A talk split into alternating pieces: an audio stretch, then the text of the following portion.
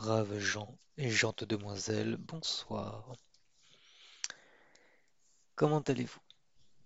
Comment se passe votre nouvelle relation avec vous-même, cette petite voix, ce petit esprit qui vous enquiquine?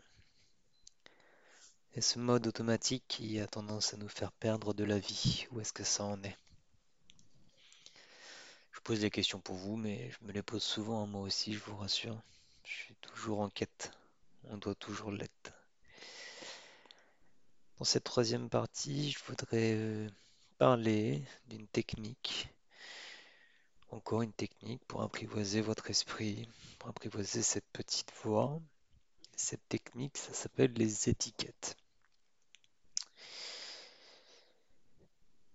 Vu qu'on a un mode automatique très puissant, on peut et on doit se servir de la puissance de notre cerveau et de ce mode automatique pour nous aider, parce qu'il peut nous aider. Il n'est pas là que pour nous enquiquiner. Grâce à ce mode automatique, on va pouvoir traiter des données sans vraiment en prendre conscience, qui vont nous permettre d'arriver à un calme de l'esprit plus facilement, plus rapidement, en travaillant, bien sûr, mais quand même plus rapidement et plus facilement. Cette technique, donc des étiquettes, permet de globaliser un certain nombre de pensées, de les mettre sur des gros titres, de prendre ces gros titres, de les mettre sur des étiquettes et de ranger ces étiquettes. Voilà, ça paraît simple comme ça, ça paraît peut-être bête même, mais c'est une technique qui marche plutôt bien. Donc en fait, ce qu'il faut, c'est catégoriser nos pensées. Alors, euh, je vais vous donner des exemples, mais on est mieux servi que par soi-même et on sait chacun à quoi on pense et on pense souvent quand même à des groupes de famille, on ressasse souvent les mêmes choses. Moi, là pour vous, j'ai catalogué les choses euh, en trois, en trois grosses étiquettes, ce qu'on appelle les prédictions, qu'elles soient positives ou négatives. Comme je l'ai mis à l'écrit, c'est souvent en plus lié à, des sentiments, à une, sensation. Prédiction positive, si on s'imagine gagner au loto, euh, ce qui arrive souvent, on a tendance à être énervé, avoir le cœur qui palpite. Euh, on peut aussi avoir des prédictions négatives. Ah, euh, zut, je vais louper ça. ou voilà, souvent des jeux. On est triste. Alors après, on peut le lier, mais c'est souvent lié. euh, euh, ces prédictions peuvent être liées à, des jugements aussi. Donc on peut avoir une étiquette jugement. On se juge souvent, on se juge tout le temps, à tort, à travers, et, on peut se juger mal comme on peut se juger trop bien. On peut se- on peut avoir un ego surdimensionné, on peut l'imaginer cet ego.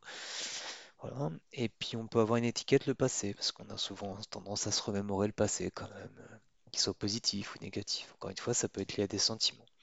Donc voilà, on peut imaginer euh, trois, quatre grandes étiquettes comme ça, les prédictions, le passé, les jugements, les sentiments.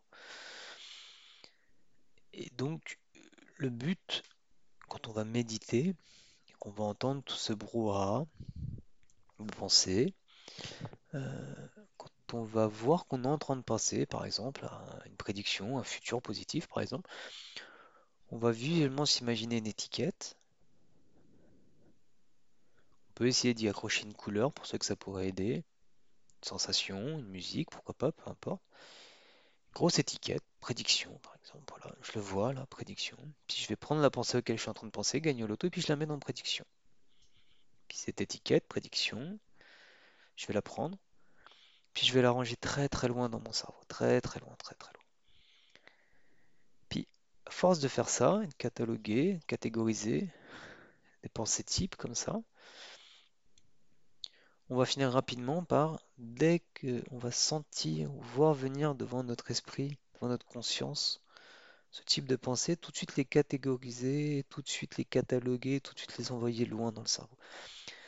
Ce qui fait que quand on sera en phase de méditation et qu'on essaiera de chercher le calme, plutôt que d'avoir un nuage de, de pensées, un flot, comme dans la méditation de la montagne, euh, du ruisseau dans la montagne, un flot de pensées, et ben en fait on aura un lot d'étiquettes et ce lot d'étiquettes va automatiquement aller se ranger après un certain temps.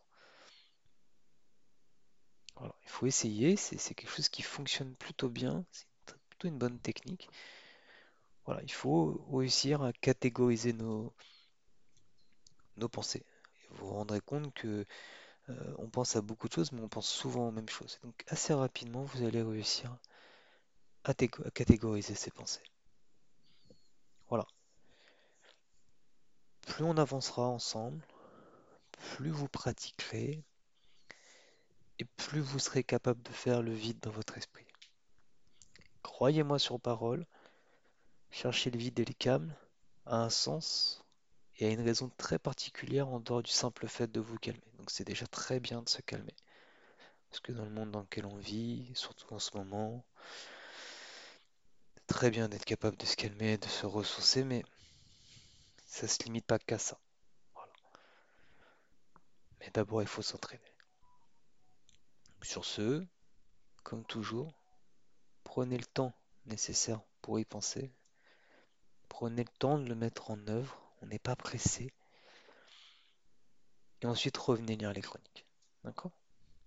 Ne vous jugez pas trop sévèrement. Ne soyez pas trop critique envers vous-même. Soyez indulgent et rempli de gratitude. Parce que ce que vous faites déjà, c'est déjà énorme. Et n'oubliez jamais que les seules limites que vous avez sont celles que vous vous imposez. Sur ce, je vous souhaite une bonne soirée, une bonne journée et profitez. Soyez heureux.